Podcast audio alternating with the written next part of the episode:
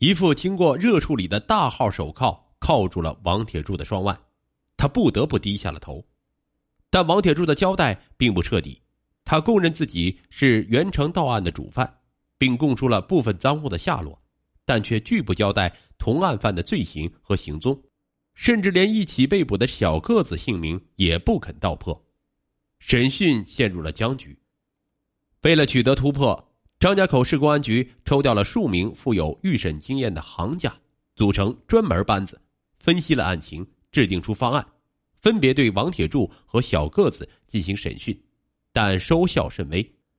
半个月过去了，袁成盗案的侦破尚未画上一个圆满的句号。刘先锋局长为此是寝食不安，胃病复发，人也瘦了数斤。不料就在这当。张家口市又发生了三起令人震惊的盗窃案。星期六晚上，军区后勤部开办的一家商店被盗，案犯在现场有荷枪实弹的哨兵站岗的情况下，竟悄无声息的从天窗潜入店内，窃走十二万余元边币和十七件名贵的皮毛衣料。案犯的作案手段堪称高明，现场没留下任何可供侦查的痕迹。三天后，第二起盗窃案发生了。那天晚上，二区区政府仓库的守夜人准时到岗，巡视各处后，回到位于仓库一角的小屋里，躺在床上小憩。不料这一躺竟然睡着了，而且陷入沉沉大睡状态，直到天亮时分方才醒来。他觉得室内温度很低，爬起来一看，发现仓库大门洞开。一转身又见枕边有张纸条，上面写着几个歪歪斜斜的铅笔字：“今借去面粉布匹若干，是不是归还要看交情。”易道留言。经清点，被易道窃去二十袋面粉和十匹阴丹士林布。又过了三天，第三起盗窃案发生了。这桩案件的表面更罩着一层浓厚的神秘色彩。这天晚上，军区后勤部辖下的卫生部部长和他的警卫员，去庆丰戏院观看京剧《三打祝家庄》。来自北平的演出班子那精彩的表演，深深的吸引了他们。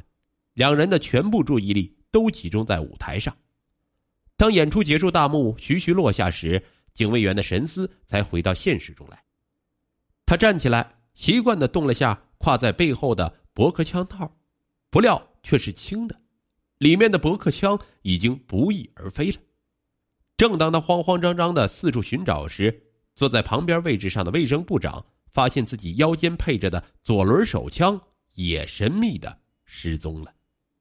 这三起案件发生后，社会上是谣言四起，尚未肃清的反动会道门怀着颠覆新生民主政权的罪恶用心，利用绘图放风。这是天狼探路，玉皇大帝派天兵天将下凡收拾八路。这个动向引起了上层领导的注意。时任晋察冀中央分局社会部部长兼边区公安处处长的许建国，当即指示张家口市公安局要搞个水落石出，以揭穿谣言，稳定人心。根据许建国的指示，张家口市公安局成立了以二分局局长刘先锋。和市局侦查科长王英慈为首的侦查组，全力侦查这三起离奇的盗窃案。侦查组分析了案情，认为三案均发生在公安二分局辖区，而且全是冲官方下手，很有可能案犯和原成盗案主犯王铁柱是一伙人。作案者留下的字条中有“是不是归还还要看交情”一语。估计是想以此作为释放王铁柱二犯的条件。如此看来，案犯是一个带有黑社会性质的犯罪团伙。于是，侦查组定下了侦查团伙案的策略，并迅即开始实施。一般说来，侦破团伙作案的成功率较单独作案要高，但是这一次却是例外。由于犯罪分子作案手段狡猾，而且。并不嚣张，所以给破案工作带来很大困难。侦查组一连忙碌数天，竟连一点线索也没有摸到。正当刘先锋、王应慈为此挠头的时候，侦查组的眼皮底下又发生了一桩奇案。这天午夜时分，疲惫不堪的刘先锋刚刚熄灯躺下，便似乎听见外面有轻微的声响。刘局长轻轻下了床，踮脚摸到窗前，驻外观察，见他所住的二分局干部宿舍院内站着两个黑影，猛地如狸猫似的窜上庭前的老槐树。随即又跃上他这幢房子的屋檐其中一人一个倒挂金钩，用脚勾住屋檐边俯身向下欲朝屋内窥视。就在这时，从他怀里掉下来一件东西来，砰的一声，在静夜中传得很远，引起前院一阵狗吠。刘先锋暗说：“不好！”抓了手枪扑出门外，大叫一声：“不许动！”两个黑影却不吭声。踩着瓦片往墙外边跑，刘先锋打了一枪，情急中打偏了，黑影转眼间便越墙而去。这时，其他屋里的公安人员闻声赶来，拧亮手电筒检查，只见地下丢着一只百宝囊，打开一看，里面装有绳子、铁钩、万能钥匙、多用刀、汽油瓶等作案工具。次日。刘先锋召集侦查组成员，围绕这只百宝囊进行周密分析。侦查员一致判断，昨晚那两个不速之客是惯盗老手，而且极有可能是王铁柱的同伙。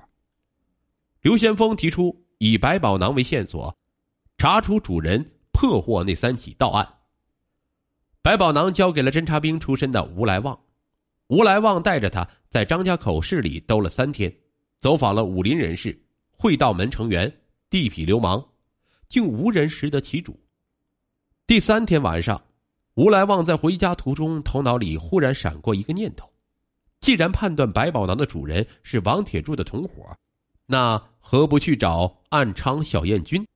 说不定他认得出百宝囊之主。主意打定，吴来旺当即去了小燕君家。小燕军自从上次被拘押后，吓破了胆，再也不敢重操旧业，终日缩在家里。这天晚上听见敲门声，已经是心惊肉跳。待他开门一看，是公安人员，更是魂不附体，以为这八路要来算旧账了。吴来旺一说来意，他才定下心来。一看百宝囊，轻轻吐出几个字来：“，是他的。”吴来旺大喜呀。谁的？刘介福的。刘介福是谁？刘介福是我的相好，又是王铁柱的朋友。他身怀轻功，能飞檐走壁，人都称他爬山虎。他落脚在哪里？嗯，我已经两个多月没有见到他了，不知他住在哪里。吴来旺回去一汇报，刘先锋顿悟：乖乖，这么说，这帮家伙。是梁山七侠。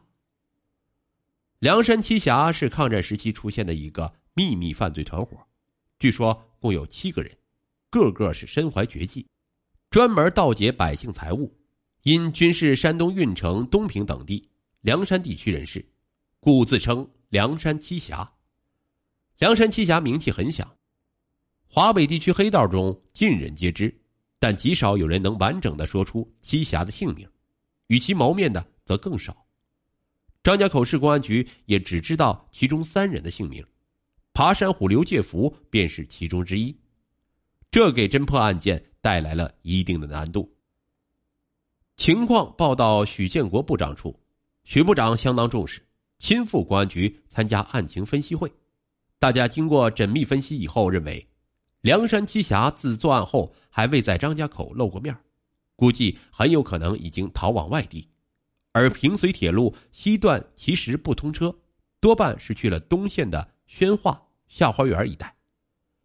从那张是不是归还要看交情的字条来看，这梁山七侠是以旧眼光来看待人民公安机关，因为日本时期盗匪警察是一家，梁山七侠试图通过作案来递信，向公安机关打招呼。要公安局和他们妥协，这当然不行。但是不是可以利用这个机会开展工作，促使他们投案呢？侦查组分析下来，觉得有这个可能。于是，在许建国的支持下，定下了方案，设法与梁山七侠接触，促其投案。如不肯就范，则予以擒捕。